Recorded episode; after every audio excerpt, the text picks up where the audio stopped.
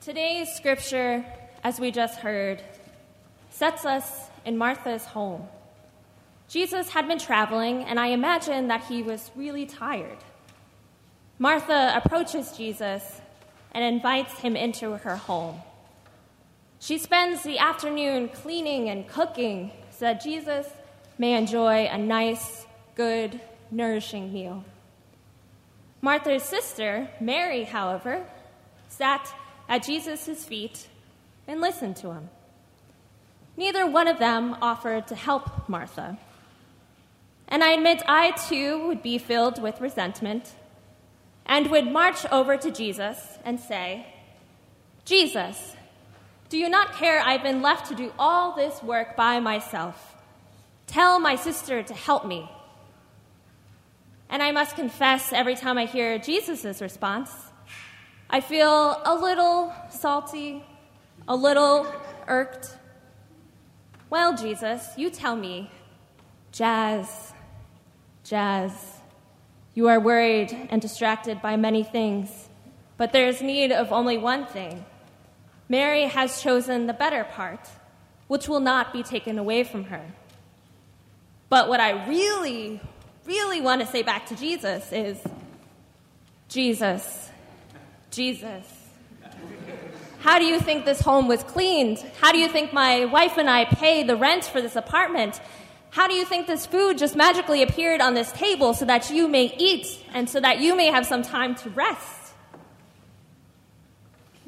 It is great that my fellow sister is sitting with you and listening to you, but someone has to make these things happen. I've only been a part of this community for about five months now, but I am very confident in saying that there are a whole lot of Marthas out there. I see you. I see all of you. I see how much you do for this community. Even when your lives are filled with work, with school, with caring for family members, for friends, you still make substantial time for this community. When I imagine the situation, I see Martha overworking herself, so much so she becomes resentful. And I sympathize with her. I've been there. My wife can testify big time to that. One of the biggest learning curves for us, for me, in my relationship has been to state my needs. Objectively, this feels really easy, but in the moment, not so much. Before we were married, we lived in New York, and I can recall one time when we got back to my apartment after a really long trip, and we were both exhausted, and we both laid down to take a nap, and we realized we still need to cook dinner for the week. Jackie offered, and I told her no. I know you have a harder week than I do. Granted, she was in medical school. She asked me a few times, Are you sure? And I said, Yes. So I went ahead and cooked while Jesus took a nap. Well, Jackie took a nap. that was a slip.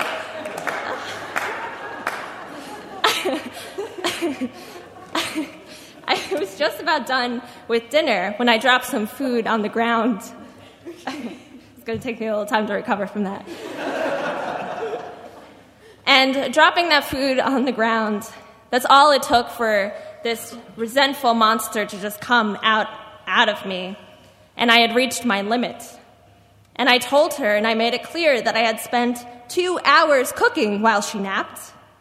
And I said to her, I'm glad that you got to have some time to rest. And that was really, really unfair. And I totally recognize that. She responded super frustrated, rightfully so, saying, I asked you three times, Are you sure? And you said yes. How many times do I have to tell you to just ask me for help? To just tell me what you need?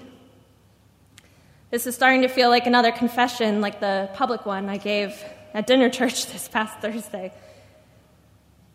I can imagine that something similar is happening here in our scripture today. Martha has taken on more than she can handle. And I do want to pause here for a moment. I think it's important to acknowledge that there are also structures in place that force us to be Marthas.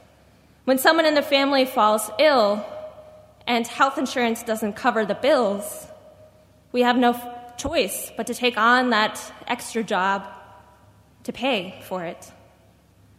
When I was living in New York, a good friend of mine, who is a single mom, and at the time her daughter was a teenager, she was working in Nordstrom Rack in the morning, then working with all of us in the housing department during the day, and then she tutored at night.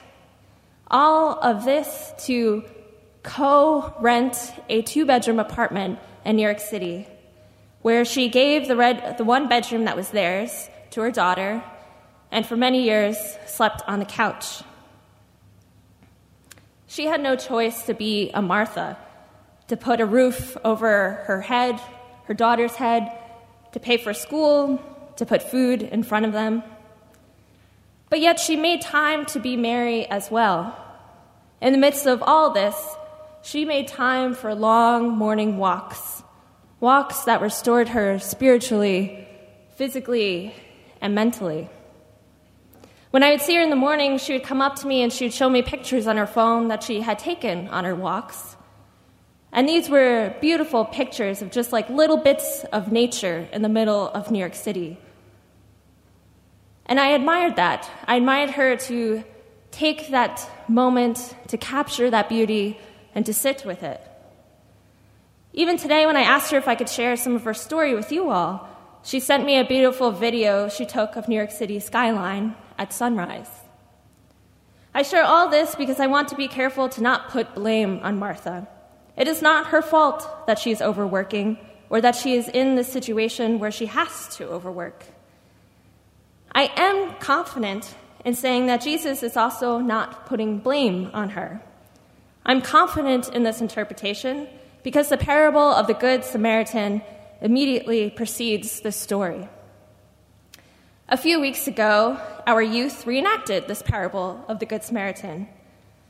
And so we saw a person who drove a car and was on a way to the Women's March, and his car broke down. And then in our depiction, our senior pastor and a very important congregant member just passed the person by. But then a Samaritan, who was heading to the same woman's protests, but to protest against it, stopped to help him. We knew where they stood because there were really awesome bumper stickers on the cars. And the Samaritan who stopped to help him even paid for a night at a hotel so that he could rest. In this parable, Jesus is honoring hospitality. He's not advocating for us to stop and be still, but to act. To act and to help one another. To act and to serve one another. And so when I look back at what Jesus says to Martha, I'm not convinced that he's condemning her hospitality or her work. Jesus values hospitality immensely. I do think that Jesus is calling Martha to cultivate some of Mary in herself. That is, carve out some time for sitting, for listening, knowing there's time for acting and there's time for resting. Because the truth is, we need both Mary and Martha. And I believe we can experience God's love through Mary in the quiet and in the silence, and through Martha through action. When we experience God's love through action, it may be through a kind of interaction with a person we do not know. A few years ago, I lost my license in New York City. I knew I had dropped it on the sidewalk somewhere. And so I pretty much gave up hope that I would find it. And then on Christmas Eve, I received a card in the mail. And inside this card was my license and a beautiful note saying, Merry Christmas, I found this. I thought you might be looking for it. and I was really moved. And we also experienced God's love through silence. I felt God's love through a friend's presence when I was going through a hard time. It was after I moved here from New York and I was really missing my family. I had never lived this far from them before. She did not do anything. She did not fix anything. She simply just sat by my side and experienced my feelings with me. I know that for many of us Marthas, finding time to cultivate the Mary inside of us can be hard and can sometimes just feel impossible, especially during busy weeks when we're just trying to get by. Especially because our culture seduces us into being Marthas. Many of us experience high demand jobs to do more, to do better, to do more, to do better. Or to just take on more jobs like my friend. And with all these external demands, we begin to internalize them, telling ourselves that we need to do better, do more, do better, do more. And it's ironic, isn't it? Times when we are struggling, we have so much on our plate, are often the times when our spiritual practices just go out the window. I know that for me, it does. When ironically, it's the time when I probably need prayer the most. In one of her stand ups, Here and Now, Ellen DeGeneres comments on how busy we are. She says, You know, we even have Go-Gurt, yogurt on the go, because eating a yogurt from a cup and a spoon is too time consuming. I've definitely had my share of Go-Gurts. When I'm at my best, when I'm less busy, I wake up early, I light a candle, and I pray.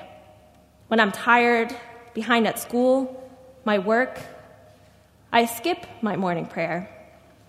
And I notice that it does have a huge impact on me. Impact on the rest of my day. I feel less centered and less calm. And now that I'm halfway through my semester, I'm inevitably behind on everything. So I've been trying something new. As I go about my day, I talk to God. If I'm feeling stressed or tired, or if I'm feeling excited, I share that. For a few minutes, I try to still my mind and my heart and just listen. I do this as I'm walking to my next class or when I'm taking a break before my next thing. The more I do this, the more I realize I need this, even if it's just for a few minutes. It gives me the energy I need to continue about my day and to continue with a perspective that has God at the center. Martin Luther, upon being asked one time by a friend what his plans were for the following day, replied, Work, work, from early until late in fact, I have so much to do that I shall spend the first three hours in prayer. I'm not as good as Martin Luther.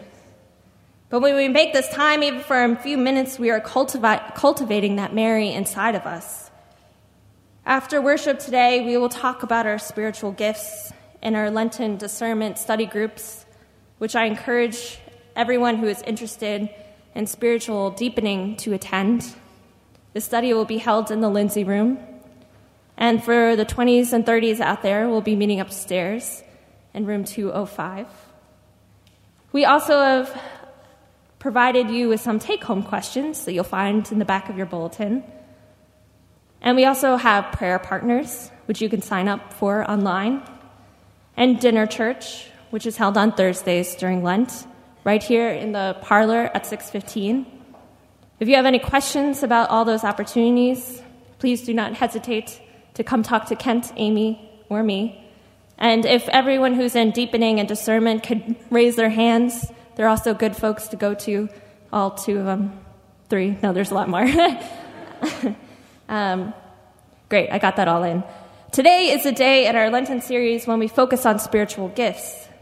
Paul's first letter to the early church, churches of Corinth, Corinth, the other scripture from the epistles we read together today, reminds us that as a community, collectively, we represent a vast number of gifts gifts of healing, of teaching, of mechanics, of cooking, of photography, of so much more.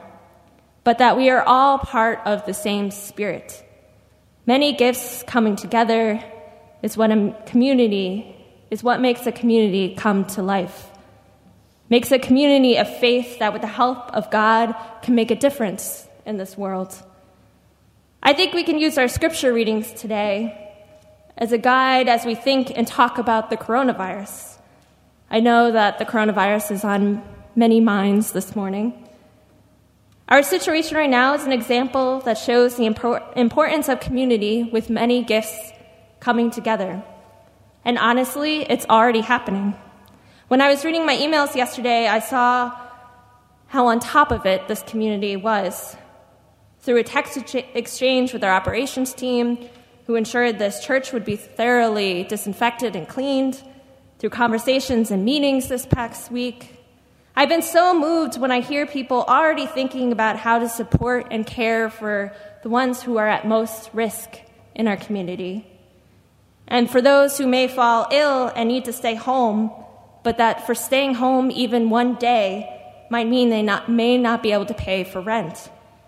People with many gifts and huge hearts coming together to think through all of this and how we could be a community that makes a difference right here in this very sanctuary.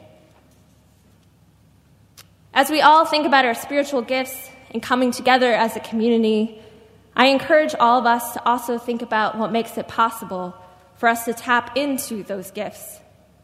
What makes it possible for us to also be Marys? What gives you life? Is it a walk like my friend? Is it talks with God? Is it sharing a pot of tea with a friend? Because we need both Mary and Martha's for our gifts to shine. I like to think about Mary and Martha like I think about breathing. We need to be active and engaged, and we need to rest. When we inhale, we also need to exhale. We need to recharge. Recharge our faith, our hope, so that we can continue to work with God to create an earth like it is in heaven. Amen.